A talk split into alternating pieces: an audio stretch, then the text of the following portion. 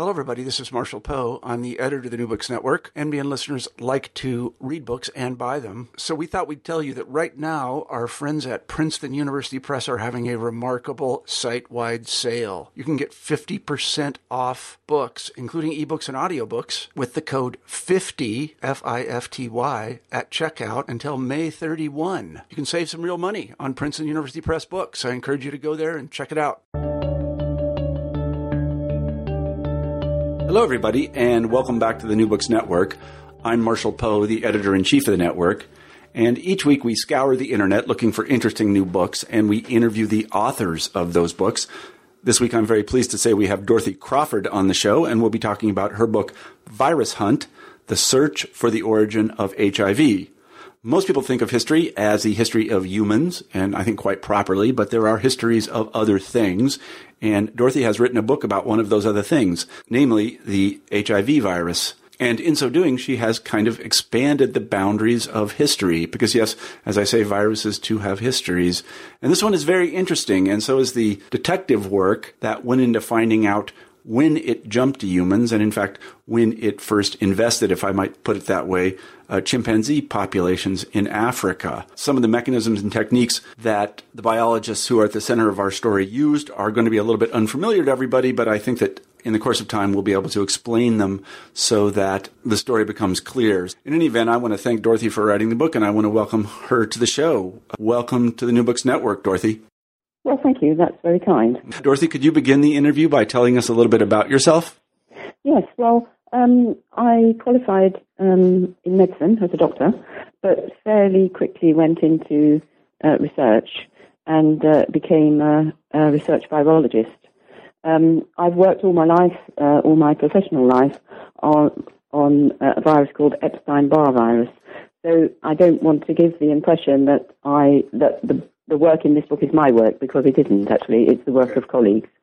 Um, so obviously, I've always kept an interest in HIV, and I did a little bit of work on it at the beginning. But um, I'm a research virologist uh, working on this herpes virus, Epstein-Barr virus. I um, have I, I, had the chair of medical microbiology at the um, London School of Hygiene and Tropical Medicine, and then in 1997 I moved to Edinburgh to take the chair of uh, of medical microbiology at the university there. Mm-hmm. Um, and uh, I don't quite remember how I got into writing popular science books. Anyway, it's a long time ago. um, uh, but I wrote one, and after every one I write, I say, right, that's it. Don't anybody let me write another book. Um, but I, somehow I just seem to get into it again. I don't seem to be able to stop. Um, so this is my um, third popular science book, I think and I've written others about history of medicine in Edinburgh, for example, as well. Mm-hmm. I keep promising my wife that I'll never write another book, and I keep promising myself that I'll never write another book because I know they just don't pay. I don't have. I'm not that bothered about that, but it's yeah. just so exhausting, sort of draining. Somehow. Yeah, it really is absolutely the whole thing. But you, you know, and having said that, I obviously enjoy it because I keep doing it. yeah, there's, there's something in it. It's Sublime, I think, is what we would call it. Writing books is sublime. Yeah, it's painful nice but rewarding. um, all right. Um, could you tell us why you wrote Virus Hunt, the search for the origin of HIV? Yes, well, as I say, it's not the virus I work on, um, but uh, I did do some work on it very early on in the, in the 1980s, um, and then I carried on with my own virus. But so it was actually when I moved to Edinburgh, and there was a specific. Um, it was stimulated by going to a talk by uh, Professor Paul Sharp, who features in the book. He's an evolutionary uh, biologist, and um, he's the one who's put all the evolutionary trees together uh, for HIV and discovered where it came from and when it jumped to humans and things. So I was just so uh, excited by this talk I went to and absolutely fascinated by the sort of detective story that he told of work over 30 years or so that finally tracked down, you know, uh, where the virus came from and when it jumped to humans and then what it did after that. I just thought it would make an absolutely fascinating book. Well, it did make an absolutely fascinating. Well, thank you. I'm glad to hear this. um, yeah, the best way to write a good book is to start with a good story and good material. and right, so you, yeah. Mm. yeah, you deserve uh, you deserve a lot of credit for that. You picked a really good one. Um, why? Let me ask this: What? Why? One might ask, do we really care about the origins of HIV? I mean, I can understand spending a lot of money on the cure and things, but why, who cares where it came from? Well, I think we should care a lot about where it came from because um, if we're ever going to try and stop another such thing happening, we need to know exactly where it came from and you know how it got into the human population. And in this particular case, um, because it had been around for so long in Africa before we ever discovered it, it was actually very difficult to trace it back. Um, but you know, if we don't know where they come from, it's it's like um, the flu virus, for example. We know that it comes from uh, birds, a new uh, strain of flu, um, and therefore we can monitor what's going on in birds and predict when we might get another pandemic. Uh, and so, you know, we should be doing the same with all viruses, really, finding out where they come from and trying to stop them. I think that's terrific. Should, I, I don't recommend hiring historians as they're currently trained to do that work. No, okay, fair enough. I But wish historians could do it. work. Yeah, I think so too. I absolutely agree with you. Um, so uh, you begin your story with the discovery, if that's the right word, of the HIV virus itself. And I, I just to tell a little anecdote, I remember um, giving blood in Seattle, Washington, in the United States, and I believe it was 1982. And at the blood bank, they had a sign that said, "If you are Haitian or have recently been to Haiti, you can't give blood." Yes. I don't know if you remember this, but it was associated I with. Haiti at the time. Yeah, and then it became the gay disease for a while. Uh, and um, I, I didn't make the association at all until years after, obviously. But um, how how was how was it discovered that the cause of AIDS is HIV, and, and who's responsible for that, and how did they do it? Um, well, obviously, uh, as soon as it as, as the disease came along, it it looked as if it was probably caused by a virus. I mean, it wasn't absolutely settled, but to virologists anyway, it looked as if it was caused by a virus, and it was obviously infectious and spreading within populations. Um, and so, uh, I guess almost every uh, group of virologists were trying to isolate a virus from infected material from you know patients, and um, the, I guess the team in France uh, in Paris were the ones who just happened to get the virus first. I'm, I'm, in the book I addressed, there was a lot of controversy going on uh, as to who actually first isolated the virus. There was a team in the United States and a team in France, but um, I think you know I wasn't involved in that, but but eventually um, it has been settled. I think that the French team isolated it first. hmm So Not that it matters, you know, not it doesn't really, matter yeah. who isolated it first. What matters is Yeah. that, that we then had the virus, you know, and so we could develop diagnostic tests, we could uh, trace the virus, you know, we could tell who was infected and who wasn't, and, you know, that was a huge breakthrough. hmm So, uh, give us some understanding of what it means to isolate the virus. I know a little bit about it. Viruses are well. Tell us what a virus is and how they are how they are divided into types. Well, viruses are absolutely unique, and uh, they are tiny, obviously. I mean, uh, let They're me beyond. Tiny. I mean, they're What? they're beyond By tiny. tiny, I mean you can't see them down a light microscope. You need an electron Yeah, microscope to see them. yeah. They're so, like you know a few microns, and um, uh, basically, uh, whereas we've got like twenty thousand genes or something, they've got between two and a hundred or something like that. You know, most of them anyway.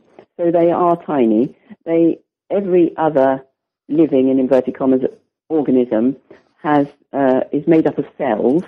Viruses are particles, and so there is a huge debate about whether they really are living or not at the moment among scientists. But anyway, uh, whether they are or not, they're particles that can do absolutely nothing until they get inside a living cell.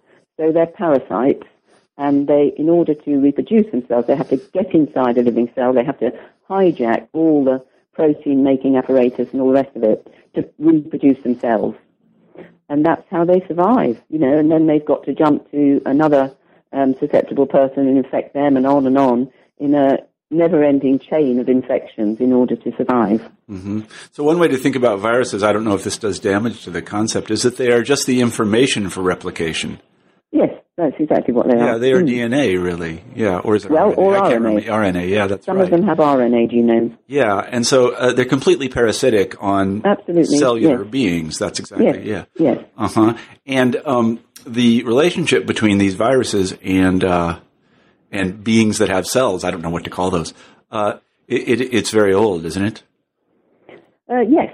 I mean, um, some people say, you know, which came first, Yeah, bacteria say. or viruses, but you can't have a parasitic organism uh, evolving first because it's got to paras- it's got to be parasitic on something. hmm Um, so you know there had to be cells around uh, when viruses, as we know them, evolved. hmm And these viruses are everywhere. And when I say everywhere, Absolutely, I mean really yes. I mean, everywhere. we used to think, you know, because originally they were being isolated from people who were sick, uh, looking for the cause of their illness. We used to think, you know, that they uh, just cause diseases, but in fact they're absolutely everywhere. Uh, they're in the sea. You know, there are something like four times ten to the thirty of them in the sea. Uh, that some geekers worked out that if you lined them all up together, they'd cover ten million light years. hmm I mean, that, they're everywhere basically, and they're you know they're not all causing disease, at least not enough. They're they're controlling the bacterial populations in the seas, and and they're controlling bacterial populations in our guts. Um, so you know they are quite useful. hmm There's something uh, remarkably admirable about their simplicity and beauty. I, I think. I mean, obviously they're terrible when they cause disease, but they're, they're, Oh, I think they're absolutely fascinating. I wouldn't have spent my whole life working Yeah, on them they- if I didn't. they- they are I mean, the they're most- incredible. yeah, they are. I mean, the word clever one shouldn't say because you know they don't know they they haven't got a brain. They're not working things Right. out, but they're fantastic. Right. The way that they um, spread, you know, spread from one person to another is absolutely essential for their lifestyle. Otherwise, they'll just die out. And Yeah. the the ways that they have uh, evolved to spread from one person to another is extraordinary. Yeah. Well, I mean, you you mentioned how they spread and things like this. Uh, cells, most cells at least, have many, many layers of mechanisms to make sure that things like viruses don't get in them. But the viruses always get in them. How, how do they, you know, for example, cell walls are particularly designed for this, but the viruses seem to get through the cell walls. How do they do that? Well, the thing is that viruses can evolve so much quicker than we can, and so and they mutate so quickly. You know that uh, if one of them can't get in, then another one that's mutated slightly probably can. hmm Um, so you know they uh, the DNA, for example, of HIV mutates a million times more quickly than our DNA mutates. Yeah. So really, we're always on the back foot. You know, they're always one step ahead. Yeah. So that brings up the question: if they're changing so quickly, how do we divide them into uh, clean types, or can we do that? Uh, yes, because uh, I mean, first of all, it was done on the structure of the virus particle because they look different. Um, but obviously, more recently, it's done on the genome sequence, and they do have um, genes which are typical of of uh, particular virus families. Hmm hmm So, HIV belongs to the retrovirus family, for example, and you can recognize it because of the structure of its genome. hmm hmm So, uh, just again on on the on uh, kind of background information, and, and again, this may sound like a really simple question. Why is the um, why is the HIV virus deadly in humans? What does it do? It's deadly because it infects the particular cell, which is a CD4 lymphocyte, which is absolutely critical for our immune response. hmm And so when it's effect, infected and knocked off enough of them, we just can't produce an immune response to it. And or neither can we produce an immune response to any other infectious organism. Right. So the And so, bacteria, you know- our, right? Yeah. As you know, people with AIDS actually die of opportunistic infections because the virus has knocked off their immune system. Right. That's it. And in many cases, the uh, the bacteria, for example, that are allowed to multiply and things like this, they're already in us Absolutely. because yes. we're hosts to lots of bacteria. Yes, they help us every absolutely, day. and viruses. Yeah, Yeah. and viruses. Yeah, Yeah. That, that's particularly. Um, I don't know what to say about that. That's that's and so it was. It evolved essentially to, to infect these particular kinds of cells. Well, it's been doing that uh, for you know um, millennia in Yeah. In its previous host, basically. Yes. hmm Retrovirus. Yeah. So okay. So the French discover it, and um, and some people start to work on the origins of this thing. Did anybody have an initial hypothesis as to where it came from, or?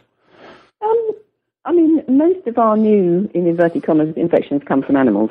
So I suppose you know it, it was thought that it must have jumped from somewhere.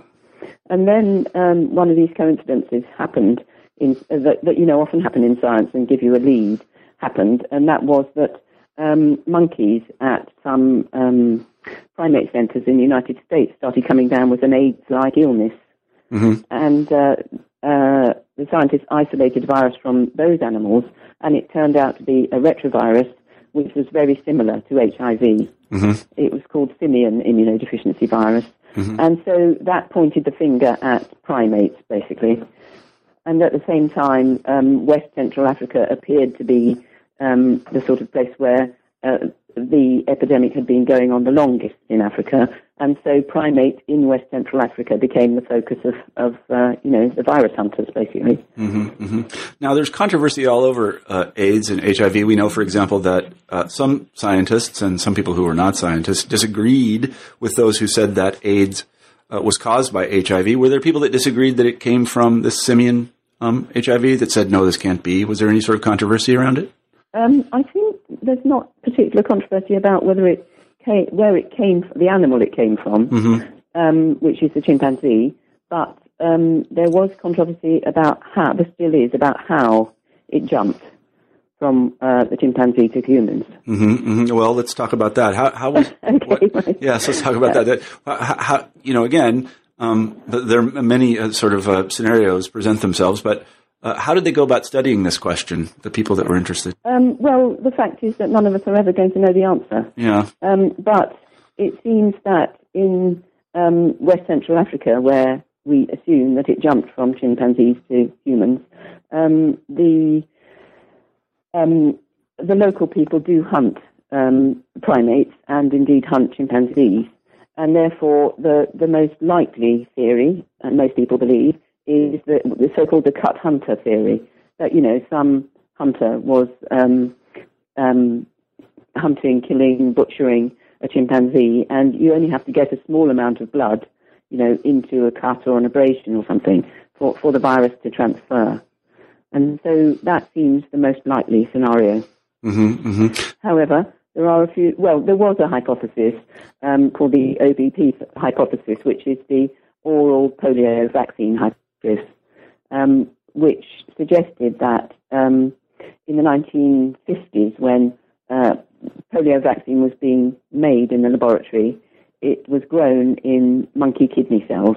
Mm-hmm. And so this hypothesis suggested that maybe chimpanzee cells were used, and maybe they were infected with the virus, mm. and maybe it got into the vaccine, and maybe um, during one of the early vaccine trials, which indeed did, was carried out in the area of West Central Africa, that was the sort of hotspot, maybe it transmitted that way.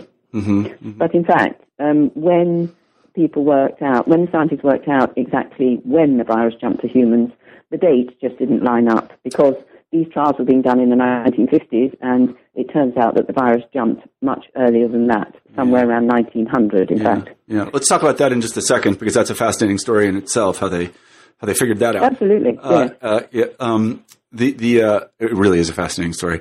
I can't wait to hear you talk about it. the, um, the, uh, the how you know most people will say, well, you know, how in how in the heck is a as a virus that's adapted to uh, attack the immune systems of uh, um, of chimpanzees? How's it going to jump the? I guess what you know the phrase that occurs to me is species barrier, if there is such a thing. How does it do that?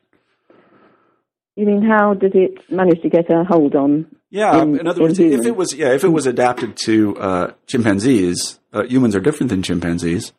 So yeah, but but only two percent or something mm-hmm. at the at the DNA level. Mm-hmm. You know, we are they are our closest relatives. Yeah. Uh-huh. So you know, we are very closely related to them, and it just so happens that the molecule that this virus uses uh, to get into chimpanzee lymphocytes, that is CD4 molecule, is very very similar to the CD4 molecule on our lymphocytes. Mm-hmm similar enough for the virus not to know the difference. Is that right? That's interesting. Yes, yeah, yes. Uh-huh. yeah that's interesting. Yeah. Well, I mean, this goes this goes back to the. Uh, you know, people will often say that uh, humans share, I don't know, some outrageous percentage, 98% of their genes with chimpanzees, but isn't it the case that we share something like 50% of our genes with earthworms? Or something like this? Yes, but, yeah. but there's a difference between 50 and 98 percent. Yeah, right. Well, the thing so I'm trying to I don't I yeah. don't think earthworms have CD4 lymphocytes. No, they don't. The, the, thing I'm trying to point out here, though, is is that the, the basic mechanisms, the kind of things that work, they stay. That's true. Right, and yes. so uh, their cellular yes. mechanisms are exactly like ours. Not maybe yes. not exactly, but but pretty much exactly like ours, because these are just the building blocks of any multicellular life. Yes, sure, but as you get more uh, complex, mm-hmm. the the um, sophistication of the immune system is just incredible, you know. And so ours obviously would be most similar to chimpanzees, and that's what's happened, really. That uh-huh. you know. Yeah, no, no, that's that's right. Yeah, so um, so it was pretty easy to jump the species barrier. Now uh, let's go to this question we just mentioned, and that is, how did they, how did they, how did they figure out uh, when it jumped? Well, um, as I said, uh, these viruses mutate very quickly. And so um, if you start with one virus and it produces offspring, you know, 24 hours later, those are all producing offspring. So you've got literally billions of the things, and they're all slightly different. So they're all mutating um, all the time. And you can, um, so you can track back following these mutations backwards and uh, work out the time at which the uh, population that you've got all arose from a single virus. Does that make sense? Yeah, it does. And so, in a sense, because like the mutations occur at regular intervals. Right. You know, like, yes. I was going to say it's like a clock. It is like a clock. Right, It's, it's- called the molecular clock. Yeah, it's ticking at a regular interval. Yes. So the yes, more ticks you have, the older it is. exactly. Right. Yes. And this occurs this occurs in humans, of course, as well. We can track the number of mutations in, in human DNA, and this helps us, for example, explain how old certain certain features are, and also descent groups and things like this. Absolutely. Yes. Wh- which actually So- is amazing. of course, the problem was that, that by the time um, we got to know that HIV was around, it was incredibly diverse because it had actually been in Africa for you know 100 years or so. And so, what scientists had to do was try and find what they call fossil viruses, old viruses. And of course, um, unfortunately, viruses don't leave fossils. But what they were looking for was um, uh, viruses that had, you know, like insects preserved in amber. They'd been preserved uh, from earlier times, and um, because West Central Africa, and in particular the Democratic Republic of Congo, seemed to be the place where it had sort of started its life. They went to Kinshasa, the capital of um, the Democratic Republic of Congo, and uh, searched around for early pathological samples. hmm And what Um, did they find? Uh, well, unfortunately, they, they'd had a, a couple of wars and their electricity had not been working for a while, and so they'd lost all their early blood samples that had been stored, for example. And eventually they found one collection of blood samples which had been taken in the Democratic Republic of Congo but had been stored in the United States. And just one of those uh, samples was HIV positive. And that was a sample taken in 1959 and they managed to rescue virus sequences from that. Mhm. But in order to compare, you really need two. So then they found one in the Democratic Republic of Congo in um, a pathological sample, which a biopsy of a lymph node that had been taken from somebody in 1960. And those don't have to be stored frozen; they were just stored at room temperature. So they managed to get a virus out of that. And comparing those two showed that, that already by 1960 they were pretty diverse hmm and the number of mutations had that were different between the two of them could be used to trace back to um, say that it probably jumped around uh, 1900. hmm hmm Yeah, I see. It's So kind of it's an incredible bit of detective work. Really. yeah, it's kind of like triangulation in a certain way, if you, you think about it like that. And so they, they, they trace it back to this uh, th- this place, uh, Congo, the, the Republic, Democratic Republic of Congo. I can't remember what they're calling it now, um, and to around 1900. Well, no, that's not quite correct because they, the earliest virus they found there was 1959. hmm Did I say yes? Yeah, you did. And so, um, using those viruses, they traced the origin or the jump back to 1900. But that's not to say that that happened in, in Congo, Kinshasa. in Kinshasa. Um, it happened, they now think, in um, the southeast corner of Cameroon hmm And why is that? because because um, having isolated lots of viruses from um, primates, they pointed the finger at the chimpanzee, and one particular subspecies of chimpanzee um, seemed. This is work that's done on captive chimpanzees, you know. So one particular subspecies seemed to be the one that had the virus most related to HIV, and these this um, group then decided to do field studies on these um, animals in the wild to see whether they carried the virus, which was obviously important. And they did a field study in 10 different sites in the Cameroon on um, communities of chimpanzees. And they couldn't use blood samples because chimpanzees are um, a protected species. They're on the endangered species list.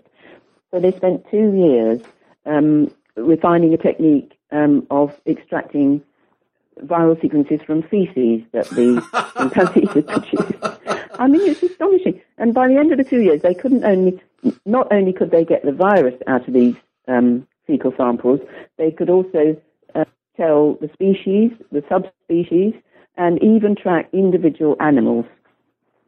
from the, the, the DNA that they got out of the Wow. feces. That's that's amazing. Yeah, absolutely. Yeah. So they found in their 10 um, different communities of chimps, five of the communities had animals that carried the virus, and just two had um, two of the communities had animals that carried the virus that was most similar to HIV. That they said, you know, that it that it had to be the direct ancestor of, of HIV. Mm-hmm. And these two communities of chimpanzees lived in the very southeast corner of the Cameroon.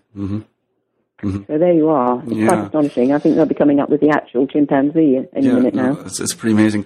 so, what is that? What what happens to chimpanzees with A- HIV? How, how do they? Uh, Well, that's uh, an interesting story actually, because normally, if if a animal has been infected by a virus for a very long time, a balance is sort of, um, you know, and so the virus generally doesn't cause a serious illness. Um, and one might expect, for example, that HIV in hundreds of years' time will cause a, a less severe illness in humans. But anyway, um, and this is due to, just just to fill, just to, just to sort of fill in the blanks here. This is due to selection. Absolutely. Yeah, so there's some- there's- it- there's some it's to individuals the advantage born- of both yeah. both the virus and the humans. Uh huh. You know, that the virus, if it kills its host, it has to move on. Mm-hmm. So it's in its interest not to, and obviously it's in the interest of humans not to be killed by it. So Mm-hmm. I thought a balance is struck normally, but as it turns out, chimpanzees are uh, do get an AIDS-like illness with this virus, and um, to just to complicate the story more, this seems to be because it's actually quite a recent infection of chimpanzees. And uh, when um, the molecular biologists looked at the genome of the chim- of, of the simian immunodeficient virus in chimpanzees, they discovered it was actually a hybrid of two monkey viruses. This is getting a bit complicated. No, so, go ahead. They, I'm following. they sort of now postulate that um, somewhere, maybe about a thousand years ago, chimpanzees are carnivores and they live on smaller monkeys. So maybe um, a chimpanzee was eating, you know, two two separate types of monkeys and uh, got both their retroviruses, and they recombined in the chimpanzee to cause to to form this new virus, which has then spread among chimpanzee populations. hmm So, just to rehearse a little bit, uh, in the interest of clarity, Yes. um, we. Uh, um, I'm trying to think where to start. So we know this population of chimpanzees has something a little bit like uh, human HIV. We call it simian HIV. Um, we know that they passed it to humans somewhere in Cameroon, uh, probably uh, around 1900, and then Yes. we're speculating that uh, it's a young infection because it hasn't reached Yes. what we might call it an equilibrium in the population. Yes. In other words, it hasn't reached that stability that we see with lots of viruses because it's not in the interest of the virus to kill all the hosts, obviously. So there would be adaptation on the part of the uh, through selection on the part of the chimpanzees. And so, That's right. and so the hypothesis is that the chimpanzee um, combined two retroviruses by eating the meat of two different monkeys, and then they they sort of glom together. So my question is now: what do, do viruses do that? Do they Oh, just yes. do they stick together like that? And Uh, yeah. Yes. They, if, if two viruses, I mean, flu virus is doing it all the time. If two viruses infect the same cell, then their genes may get muddled up and they'll come out being, you know, hybrids of each other. That's kind of interesting because it reminds me of sexual reproduction. Well, yes. You see what I'm saying? It's like viruses don't have sexual reproduction, obviously. Uh, no, which is that which- would be yeah, the next best thing. Yeah, vi- viruses just have us beat on in every way, don't they? They have, they, yeah. But I mean, just for the listeners, you know, because we our, our our genes will change as a result of um, um, a mutation, but they also change as the, the, the chromosomes change as a result of recombination and things like this. And, and what Yes. we're talking about here is a, a mechanism, an accidental mechanism, aren't they all accidental? That the viruses have come upon to actually take advantage of recombination in addition to, Yes. to mutation. That's pretty impressive.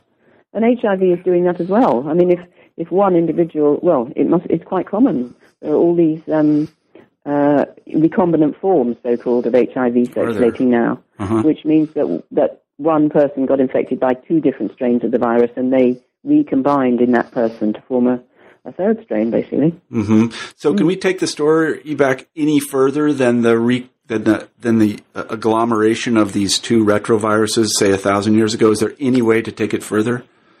Um, I don't.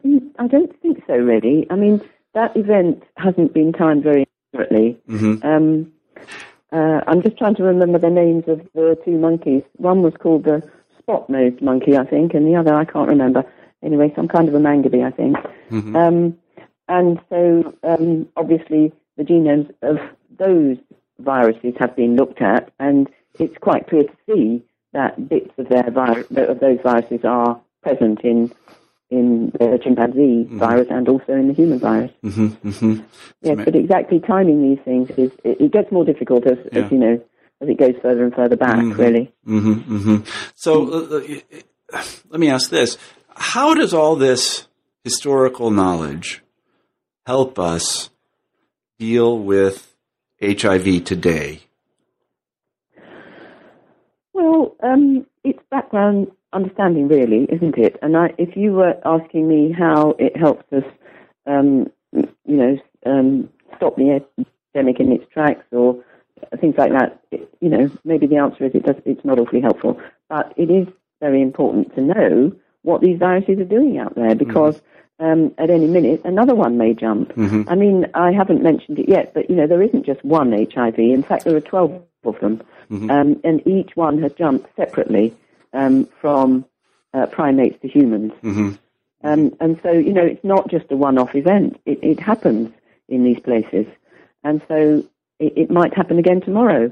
And I think, you know, we just really need to be aware of, um, you know, what what are dangerous occupations, how we might help people who are um, hunting these animals, how you know, um, and how we might prevent it in the future.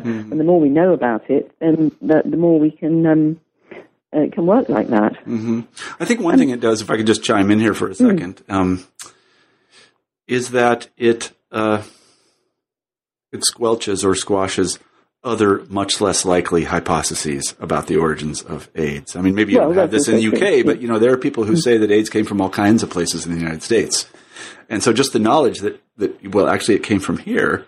I think uh, is a is an arrow in the quiver of those people that want to deal with it in a kind of scientific fashion um, we've shown where it came from, and it didn't come from. absolutely, Uh, you know, yes. I, I won't be specific, but th- that this is the most likely scenario, and not one of these other ones that you have, you know, currency in, in the United States, and they they usually take a kind of conspiratorial form. Uh, again, Yes, I don't know if you guys have them in the UK, but we have them here. Yes, no, we hear about them. and so sure. just, you know, I think this just, you know, just this knowledge, this historical knowledge really helps those of us who want to deal with it in a kind of rational scientific fashion. No, I agree with that. Yes. Yeah, yeah. So I mean, I, you know, that it's a yeah, historians say this kind of thing all the time. But then, you know, you're right. Occupationally speaking, there are probably still people in the bush that hunt chimpanzees, right? Oh, there certainly are. Yeah. Yeah, and we can tell them that you know this may not be the safest thing that you want to do. No, and I mean, you know, there are other viruses out there. That's the other thing that people are doing now, is looking uh, to see what else there is out there. And of course, there's a whole menagerie out there. It'd be take oh, you know, hundreds of years to sort of map all these viruses, but you know, at least it's the beginning, and, and at least we know what we should be doing. Uh-huh, uh-huh. Well, you talk about the um, we, you know, again, I think of, uh, of HIV as a thing. It is one thing, but you, as you say, there are different kinds of it. Can you talk a little bit about that?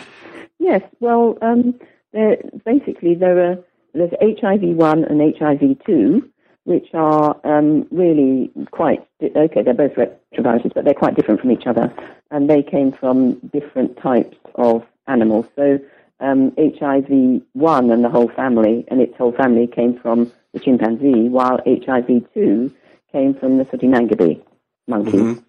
Um, and it, it is extraordinary that they both sort of appeared at the same time, but um, nevertheless, it's quite clear that they both jumped from separate animals to humans. And then um, when people started studying HIV2, uh, it turned out that um, there are at least eight different um, subtypes of that, and that they have each jumped from sooty mangabeys to humans on different occasions. Now, those viruses have not caused a pandemic. They've stayed local to um, West Africa, where the sooty mangabey lives. Mm-hmm. Um, and so that's that group. Then the HIV1 group has jumped. Uh, there's HIV1 um, group O, M, N, and P. Mm-hmm. And th- those are four separate jumps from chimpanzees to humans, and in fact one probably from a gorilla. And uh, but only one of those has caused the pandemic. So it's HIV1 group M, which is the pandemic virus. The others have stayed local. I see. And you know, there's another question we need to ask: Why is it that one of them managed to go global and the others have not? Mm-hmm. Because that's another piece of information, you know, that will be very useful when we're trying to control another uh, outbreak. Mm-hmm, mm-hmm. I, I suppose that the goal for um, those working on HIV is a vaccination, right? Does the fact that there are many different kinds make uh, producing a, a vaccination for it more difficult? Yes, absolutely. I mean, the fact that it mutates so quickly makes it difficult, but the fact that there are these different um, types and subtypes and all the rest makes it very difficult. Um, so it may be that they'll have to make a different uh, vaccine for, for you know different areas of the world really where where um, the virus has spread to. Mm-hmm, mm-hmm. But uh, we just don't know really. And then actually, that's what I was going to say about um, knowing about these ancestral viruses that we were talking about. That knowledge might also come in useful when trying to make a vaccine, because if you can find um, a, a sequence in one of these uh, ancestral viruses that is common to all of its offspring, Uh-huh, then obviously that would be a good one to use to make a vaccine from. uh-huh, uh-huh, uh-huh. But uh, Or know, if you found a primate population, like a chimpanzee population that had uh, HIV-1 but was asymptomatic of AIDS. yes, Yeah. Uh, that would certainly be um, something to study to Yeah. see how it was managing to um, contain the virus. Uh-huh, uh-huh, But but it now it does seem that they do actually get an AIDS-like illness. uh-huh. I see. Yeah. So, So as far as the vaccine is concerned, you know, it, it's really um, I don't think we can be all that optimistic. mm-hmm, Certainly not for the near future, anyway. mm-hmm, mm-hmm. Well, that's sad. Um, do, uh, I, I guess one thing that occurs to me, I, I, I don't mean to be controversial about this, but do we, when we're, we're testing vaccines and other sorts of treatments, do we use chimpanzees that have uh, HIV/AIDS? Sorry, the phone was beeping. I didn't hear the I'm, question. I'm sorry. Let me ask again. When we are um, uh, testing uh, vaccines, if we test them, I think we do, and other treatments for HIV/AIDS, do we test them on chimpanzees that have HIV/AIDS? Um, no, I don't think that's the case anymore. I mean, they certainly have been looked into as an animal model, but um, you know, because they're an endangered species, Yeah. they certainly in the UK, you know, we just don't use them anymore. And I think it, that's not quite the state of affairs in America. I think you are still allowed to use them, but I think they're being phased out, really. Uh-huh. I mean, I, I think it was um, researchers were quite um, shocked when they discovered that they're only two percent of their genome is different from ours. You Yeah. know, and people then started to think, you know, they they appear to suffer from similar sort of anxiety states and depression and all the rest as we do. And I think it's become, um, you know, fairly general the feeling that we shouldn't really be experimenting on these animals. Well, along the same lines, when we have a chimpanzee in captivity that has HIV and then manifests AIDS, do we treat them? That hasn't actually happened. Uh-huh. Oh, they've okay. been observed in the wild. I see. and that's where um, you know they they've been seen to come down with immunodeficiency. Uh huh. Uh huh. I see. Um, one question I had was that all of this research seems so incredibly important and and so uh, uh, productive, really, of of new and useful knowledge. Uh, in your opinion, is it funded sufficiently?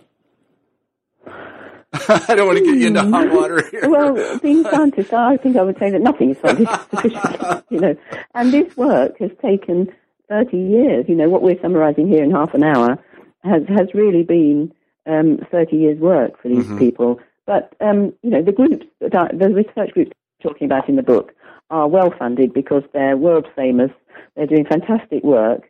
You know, and they do get funding. But um, I'm sure they would say that if they had more, they could certainly do things maybe faster. And you know, um, so it, it's always there's always um, a hassle over funding for scientists. I'm afraid. Well, anybody who can uh, identify and trace the origins of a virus in monkey poop or chimpanzee poop, Deserves I should say, funded. deserve to sit at my table. I, I think agree. yeah, I mean, they're absolutely. absolutely dedicated, you Yeah. know, and they've come up with the most amazing information, which is Mm-hmm. just, I think, anyway, extraordinary. Yeah, no, I agree with you completely, and, and Mm. kudos to them, and kudos for you for writing the book. Um, we've taken up a lot of your time today, and I, I really appreciate it. Um, Dorothy, I want to ask our traditional final question on the New Books Network, and that is, what are you working on now? Well, as a matter of fact, I am working on another book. um, and that's on my favourite virus, the one that I've spent my life working on, Epstein-Barr virus. Um, I'm, I'm writing it with a colleague because it's the 50th anniversary of the discovery of that virus next year. It was the first human tumor virus to be discovered, Mm-hmm. and um, we're writing the book to be launched at the uh, 50th birthday party that we're going to be running for the virus. Well, So uh, I hope people will come along. well, I hope we can interview you again because you've been really terrific, and I really enjoy these sorts of stories. And uh, and you know, I, I think that people should know more about this kind of stuff. Well, absolutely, Yeah, and I've enjoyed talking to you as well. All right, great. Well, uh, today uh, we've been talking with Dorothy Crawford about her book, Virus Hunt uh, The Search for the Origin of HIV. I want to thank everybody for listening to this podcast. I'm Marshall Poe, the editor in chief of New Books Network. And again, thanks. But I especially want to express my appreciation for Dorothy Crawford for being on the show today. Thanks, Dorothy. Thank you very much. I've enjoyed it. Okay, bye bye. Bye.